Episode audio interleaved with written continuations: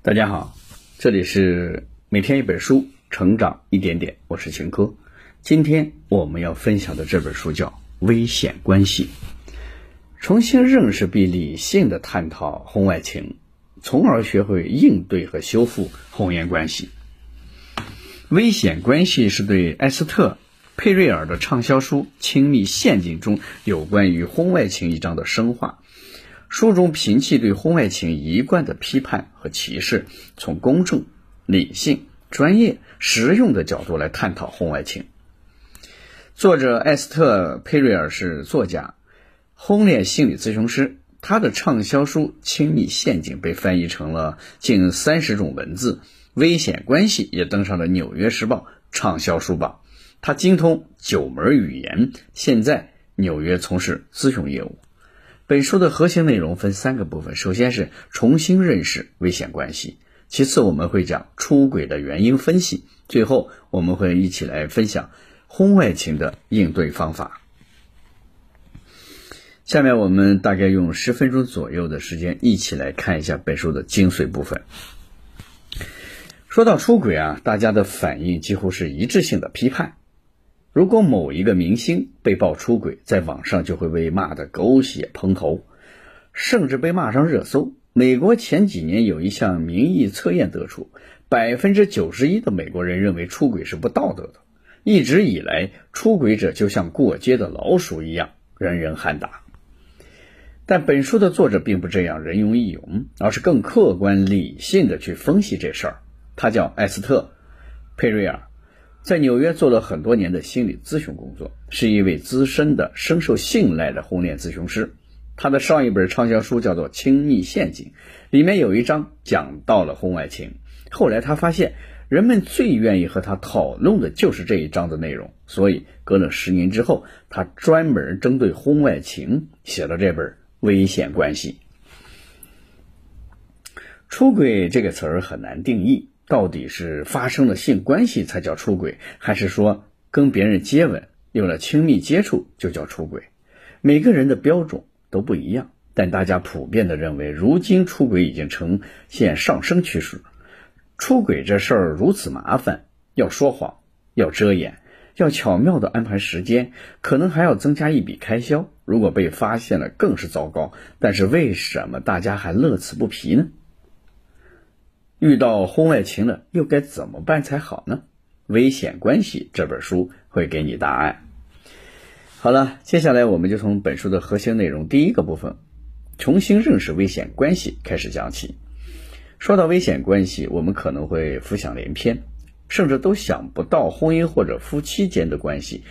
但我如果说出出轨或者婚外情，是不是感觉脑子里面搜索的范围立马就小了？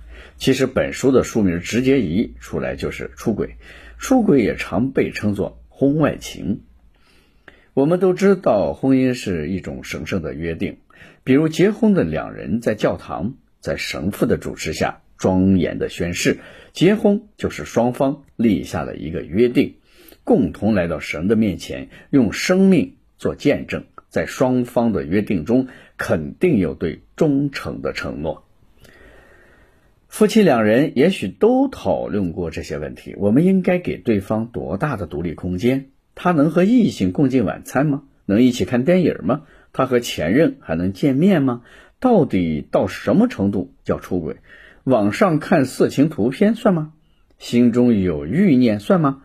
实际上，夫妻双方无法就出轨的种种可能性定出一个规则，谈出一个界限来。但出轨的确是两个个体之间的违约，这种违约可能不再是对上帝的犯罪，因为信仰对婚姻的约束越来越少了；也可能不涉及家庭财产的分割，因为两个人可能在婚前已有约定，谁的东西就是谁的。出轨的核心就是对彼此信任的违背。我们都期望伴侣按照共同的约定来生活，但最后。有一个人不值得信任。接下来，我们来看本书的第二个部分——出轨的原因分析。佩瑞尔说，出轨涉及三个构成要素：第一是隐秘、秘密；第二是性幻想；第三是情感投入，这三者如同三棱镜一样折射出婚外情的困境。来访者向佩瑞尔讲述了自己的婚外情时，总会用一些很正面的词儿，比如青春焕发、重生、恢复元气、焕然一新、充满活力、解放等等。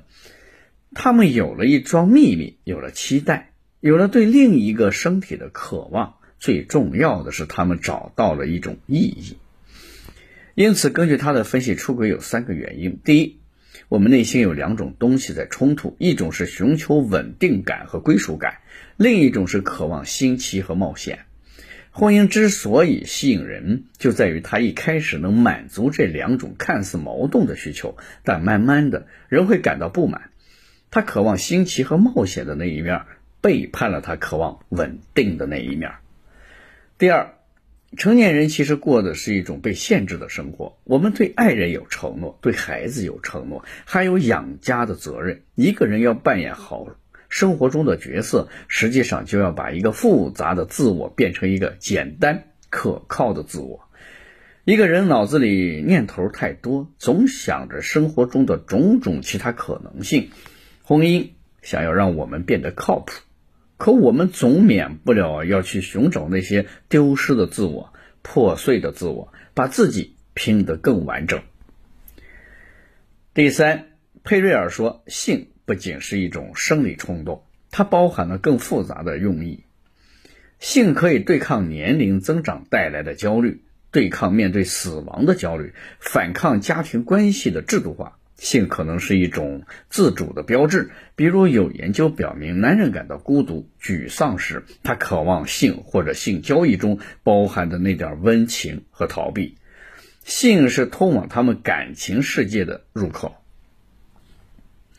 本书并没有在道德上指责那些出轨者，而是给予婚外情相当多的理解和同情。最后，我们来看第三个部分：婚外情的应对方法。知道了出轨的原因，我们发现只要是人就会有欲望和复杂的情感，也就意味着会发生婚外情。这一部分我们主要来看看佩瑞尔给出轨者提供了什么样的解决之道。第一点，要用婚外情的镜头来努力经营婚姻。佩瑞尔在演讲的时候，有人问你到底是支持还是反对婚外情，他说既支持又反对。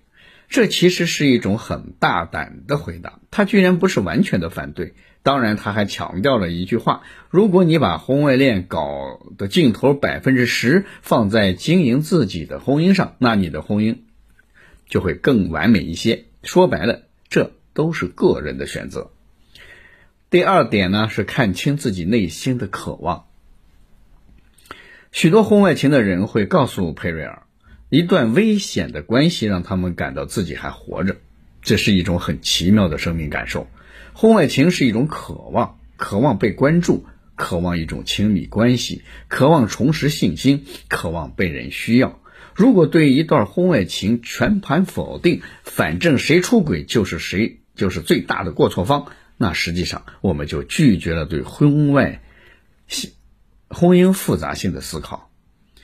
比如在家庭中，很可能有一方没有出轨，但他用冷暴力来处理夫妻关系，在情感上、在性生活上都是拒绝的姿态。这种行为是可以容忍的吗？显然不能。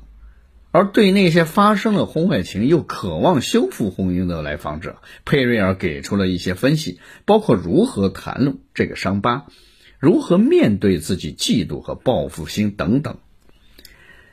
第三点。要开放、坦率地探讨婚姻的边界和忠诚。婚姻可以存在婚外性行为吗？你们到底怎么看待一夫一妻制这个事儿？以前在婚姻咨询师那里是不能提的。佩瑞尔说，实际上这些问题会让来访者更深入地看待自己内心的渴望，更真诚直率地表露自我，也能更本质地解决问题。夫妻之间遇到问题，找一个心理咨询师。肯定不是让咨询师来帮他们掩盖问题。如果出轨方道歉、恳求原谅，这事儿就遮挡过去了，那咨询师也没解决什么问题。那第四点，体面的离婚有时候也是一种解决方法。在本书中，佩瑞尔的终极杀招就是离就离了，没什么大不了的。不忠会破坏一段关系，但也可能会创造一段新的关系。我们的文化通常认为离婚是一种失败，特别是不忠导致的离婚就是更丢脸了。而白头到老被当成了婚姻成就的终极目标。有时候一段关系走到头了，最好的办法就是让它体面的结束。佩瑞尔在咨询中既不会坚定的维持婚姻，也不是一味的劝离，它帮助人们更深入的分析婚姻和婚外情，解决个人面对最实际的问题。好了，读到这儿，这本书的内容我们基本上已经了解的差不多了。下面我们来一起回顾一下。首先，我们认识了危险关系。本书说的危险关系就是出轨或者叫婚外情，而出轨的核心就是对彼此信任的违背。接着，我们分析了出轨的原因，概括来说就是人性内在的冲突，一种是渴望安定感和归属感，另一种是渴望自由和冒险。为了扮演好自己的角色，自己的生活被限制和束缚，从此性冲动包含了。更复杂的意用。最后，我们讲了应对婚外情的四个措施，分别是用搞婚外情的劲头来努力经营自己的婚姻，看清自己内心的渴望，开放坦率的探讨婚姻的边界和忠诚。最终的办法就是离婚。总之，我们要理性的面对婚外情，不要只是批判，不用遮遮掩掩，而是解决实际问题。好了。以上就是我们今天要分享的这本书的全部内容。恭喜你，我们又听完了一本书。